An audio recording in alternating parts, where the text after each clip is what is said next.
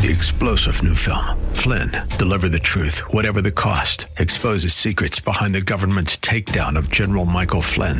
Flynn knew what the intel world had been up to. He ordered the first audit of the use of contractors. This set off alarm bells. He told the truth. He was the most dangerous person for Donald Trump to hire. They had to get rid of Flynn. Flynn, deliver the truth, whatever the cost. Available now. Watch it today. Go to salemnow.com. Salemnow.com.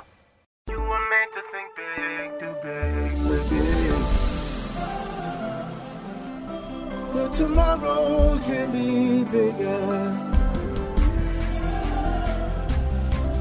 Just grow, let the word overflow, a life bigger than yourself. You're created for greatness. Live a life bigger than yourself.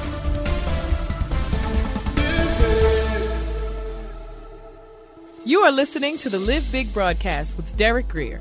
Today, we will hear a classic message that we believe will be a blessing to you. Our goal is to teach God's Word in a way that compels you to live a life that overflows and blesses others. Let's get started. We are about to begin today our Christmas series, and uh, we're going to be in it a few weeks up until the time of, of Christmas. And we're talking about how the Grinch stole Christmas. So it's going to be a little bit different than normal, but uh, most of us are familiar with the story. If we, if we didn't read the book written by Dr. Seuss, we certainly saw it in the movies or in the cartoons. And, and just in case there's somebody in here that doesn't know anything about Mr. Grinch, the main character is, again, the Grinch. He's a cave dwelling, bitter creature with what Dr. Seuss says he has a heart two sizes too small. He lives as a hermit on a cold, snowy Mount Crumpit, which overlooked Whoville, home of the happy and warm hearted Who's. His only companion in life was his unloved dog named Max. From his cave, the, the, the Grinch could hear the Christmas festivities, just him and his loyal dog. And he listened to what was going on in, in, in Whoville. And annoyed by the joy, he devises a, a wicked scheme to steal everybody's presents, their trees, their food, their gifts, to stop Christmas that year.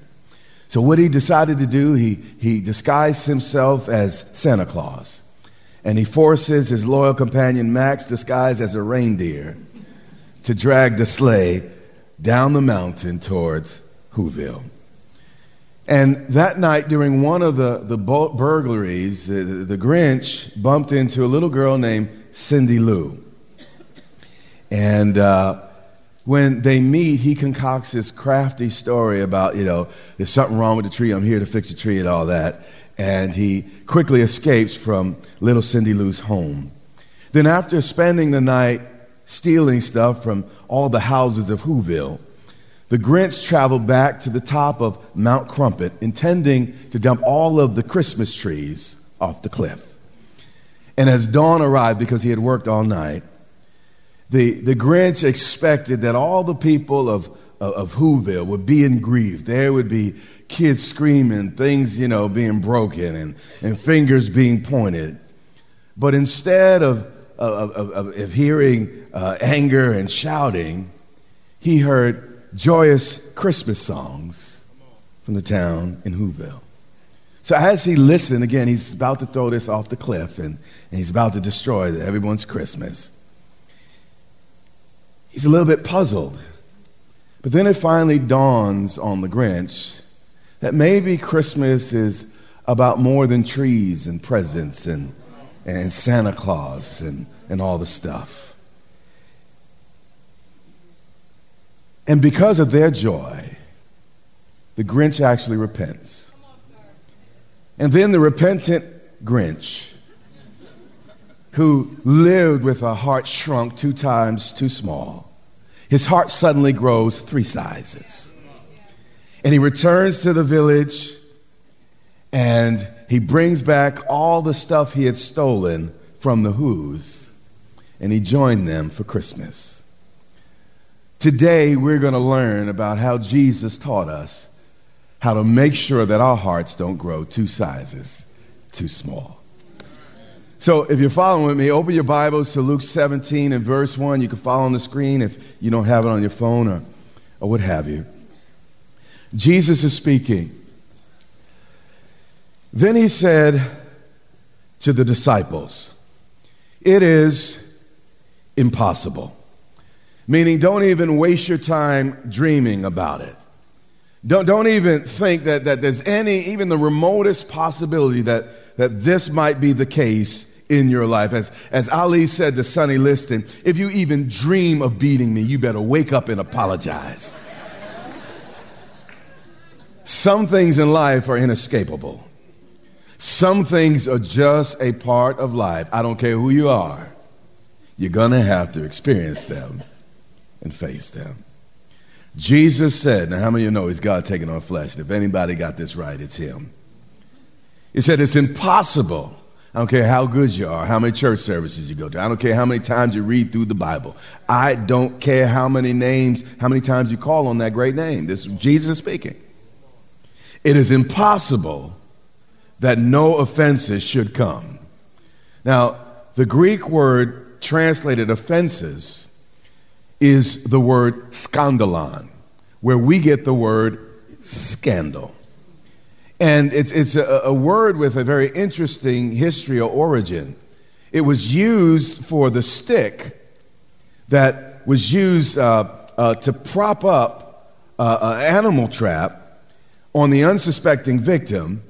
And, and, and typically, you know, animals aren't neat and clean and they don't go around. So foxes out, uh, you know, smart like that. But the typical animal, when it goes to eat, it just bumps into things and, and crashes things. And that stick that, that, that, that, that, that holds up the rock in that photo is actually what the scandalon or speaks of. It, the, the scandalon, or, or, or, here, the offense that, that, that Jesus is speaking of is that oops upside your head moment that, that we will all have in life at times. We'll all be blindsided by things we didn't expect and things we didn't see coming. And he said, it's impossible for you to ever get to the place that you will not be surprised by events and circumstances. Jesus said, now, we have it on good authority. It is impossible. So why are we dreaming that somehow we're going to be the exception? That we're going to live a life where we go to church where no one gets on our nerves? That, that we get into a marriage that, that, you know, everything's always hunky dory. We're always just singing, you know, Luther Vandross. Everything's always, always good. Why do we think that we're supposed to have the first perfect family? Even Jesus, the Bible says, was at odds with his brother sometimes. Jesus said, It is impossible. You are naive. You are kidding yourself. If you think that this will not be true for you, it is impossible that no offenses should come. And what he's saying, he's saying is that people are going to take the bait, but woe to you if you're the hook. People are going to trip you up, but woe to you if you're the stumbling block. We will all face false counsel. We will all face fake friends.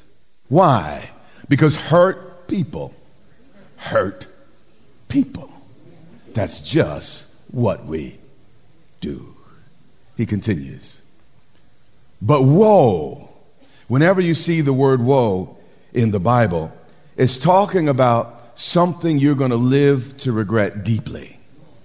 Actually, the, the word woe, I, I believe it's like, oh, it's like a groan. It's, it's, it's a guttural groan. And what he's saying, he's saying, payday may not come every week, but it's coming. He says, Woe to him through whom they do come.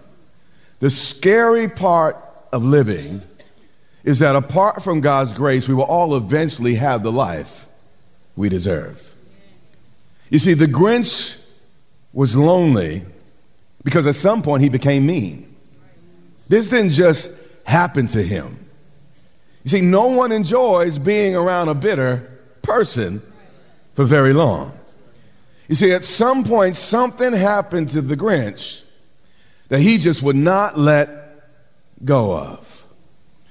But as I say often, unforgiveness is like drinking the poison and then wishing the other person dies. Jesus continues. He said, It would be better for him if a millstone, a round stone weighing at least 100 pounds or so, used typically to, to, to grind grain and, and uh, typically a, a donkey or, or, or, a horse, and sometimes even a person would, would, would, would push that millstone. He said it would be better for him if a millstone were hung around his neck, watch this, and he were thrown into the sea. How many of y'all think that sounds just a little bit gangster? Just, just a little bit gangster. Yeah.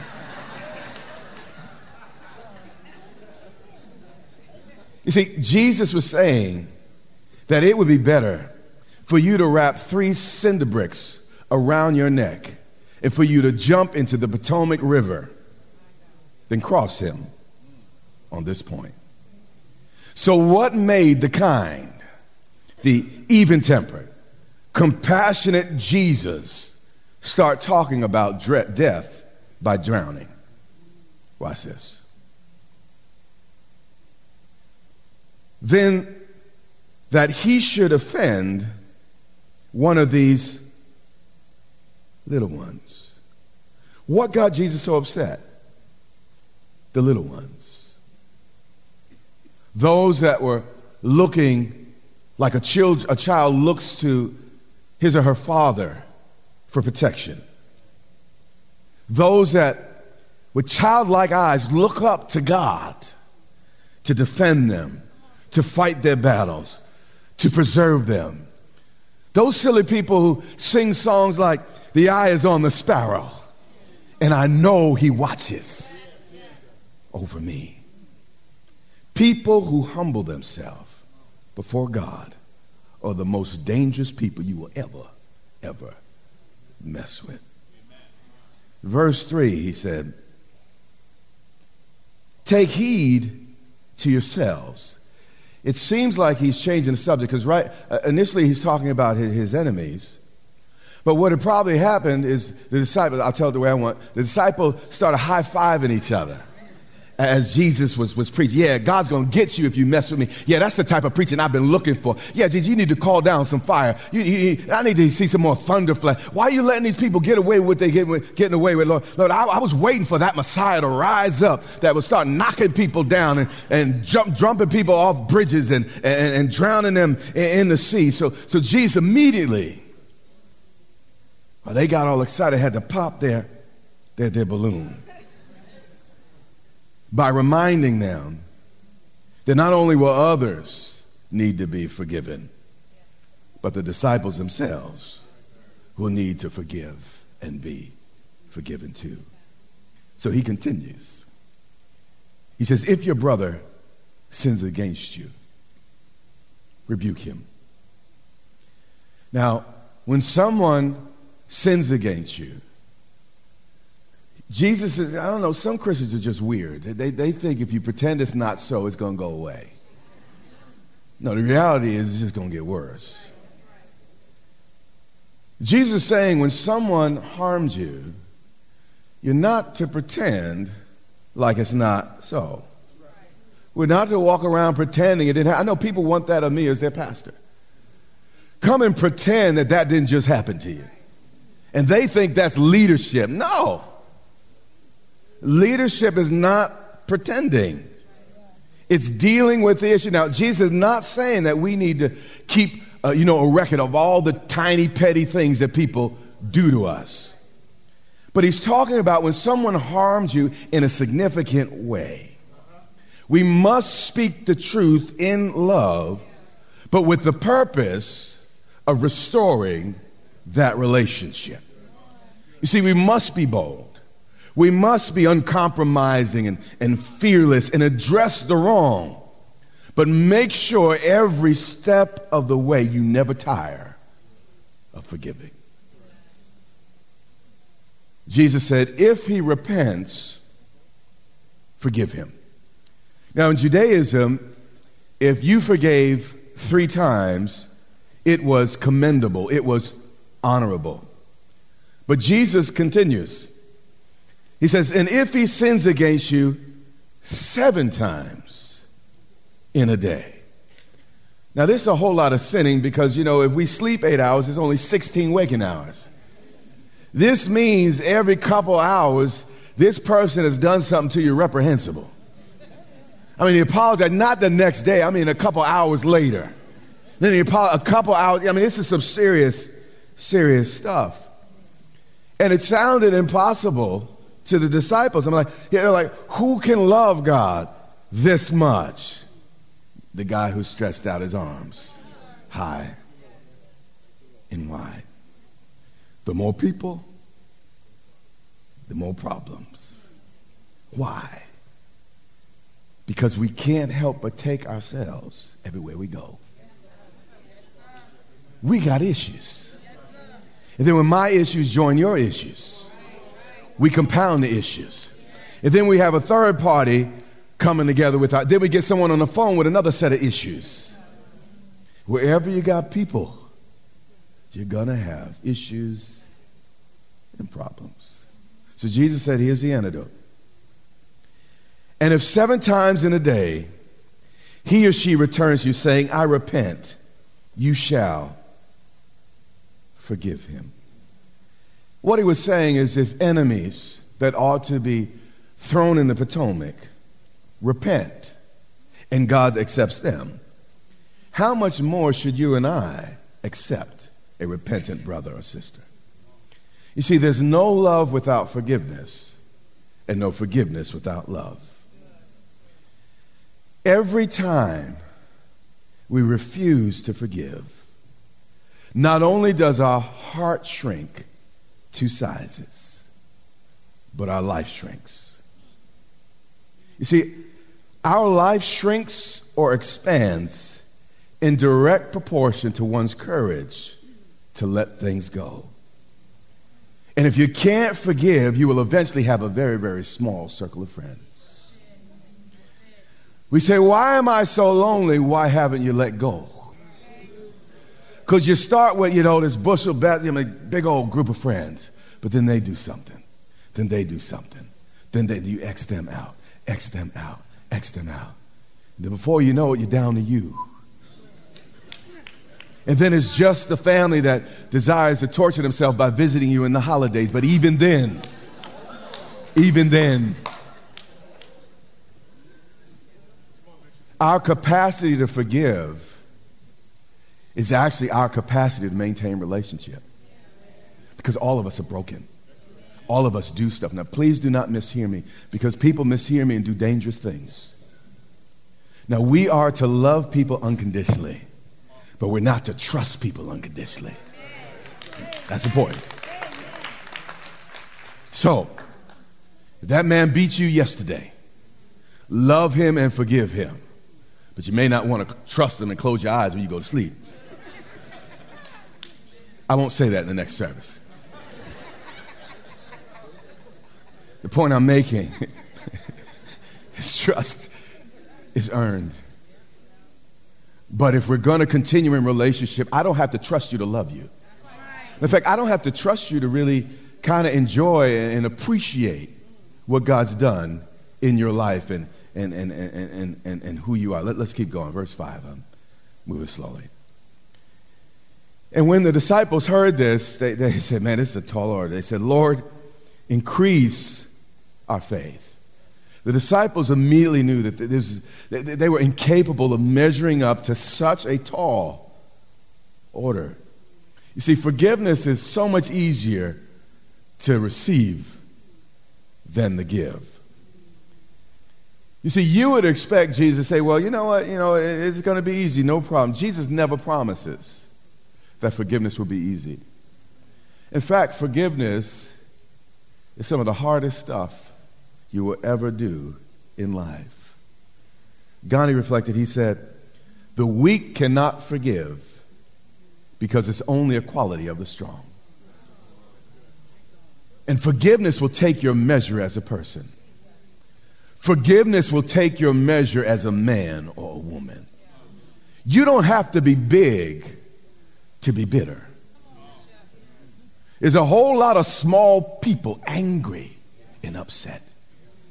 It takes a big heart, a gracious heart, to be hung on the cross and yet say, Father, forgive them, for they know not what they do. So the Lord said, they were like, increase our faith. And God's like, no, no, no, no, no, no, no. You don't need more faith. If you just have the basic faith. You see, the problem wasn't the size of the faith, but the genuineness of the faith. You see, it doesn't take a whole lot of enriched uranium to make a nuclear bomb, just the authentic stuff. And the Bible says that actually faith can move mountains. The Bible said that, that, that when, when, when Peter walked on the water, he said, Oh, you have little faith. Why'd you doubt? Meaning it didn't take a lot of faith, just genuine faith, for Peter to walk on a stormy ocean. So if the Bible says that, that he's given us faith that can move mountains, don't be surprised if every now and then God hands you a shovel. I'm preaching better than you saying amen. He said, if you have faith as a mustard seed. Jesus used something that everyone was aware of agriculture and farming to explain and describe the forgiveness process. And if you think forgiveness is just a high moment and, and it's done, you, you, you, you, you're missing it. Forgiveness for the typical human being is a process. And he explains that. He says, now, if you have faith like a seed, and a seed does nothing until it's sown. A mustard seed, we know from, from other scriptures, it starts off as, as one of the smallest of all seeds. And uh, starts off as the smallest of all seeds, but, but, but, but it also grows into one of the largest garden plants. So when we first decide to forgive, that decision almost feels futile against all the hurt, all the pain, all the anger. And then we have this little bitty decision that, I mean, compared to the mount, I mean, we've been meditating on this for days.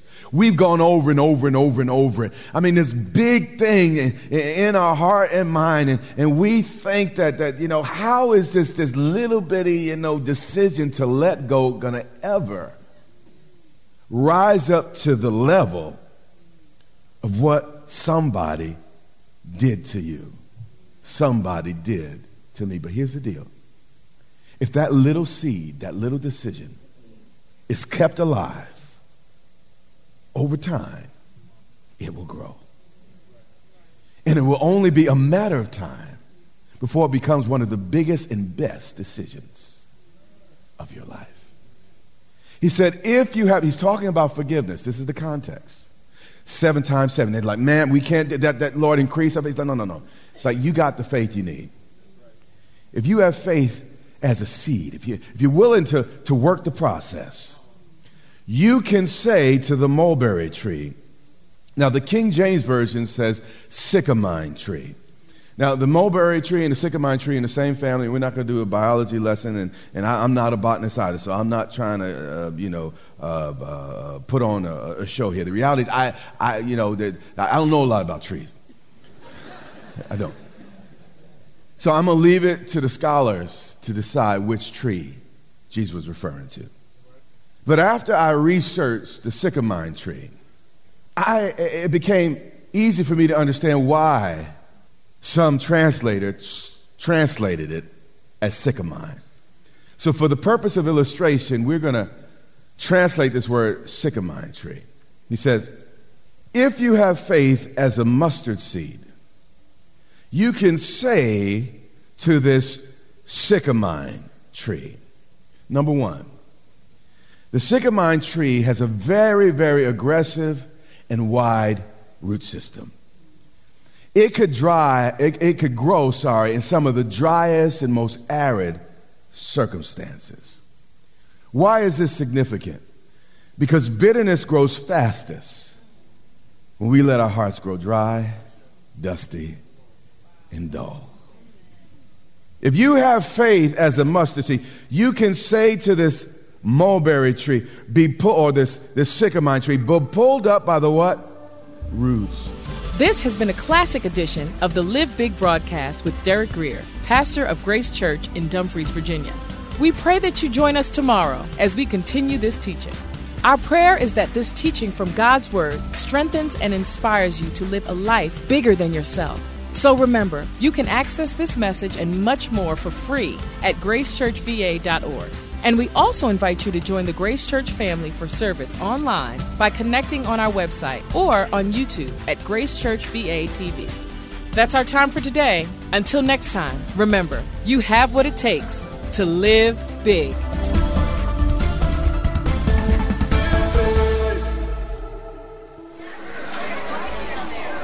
If your family's like mine, the holidays are a time of love, sharing, and folks getting together. This can be a fun, refreshing, rewarding time, but it can also be a season of a lot of stress.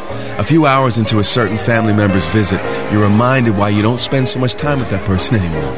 The snide comments, rivalry, and the conflict can become sometimes just a little bit much.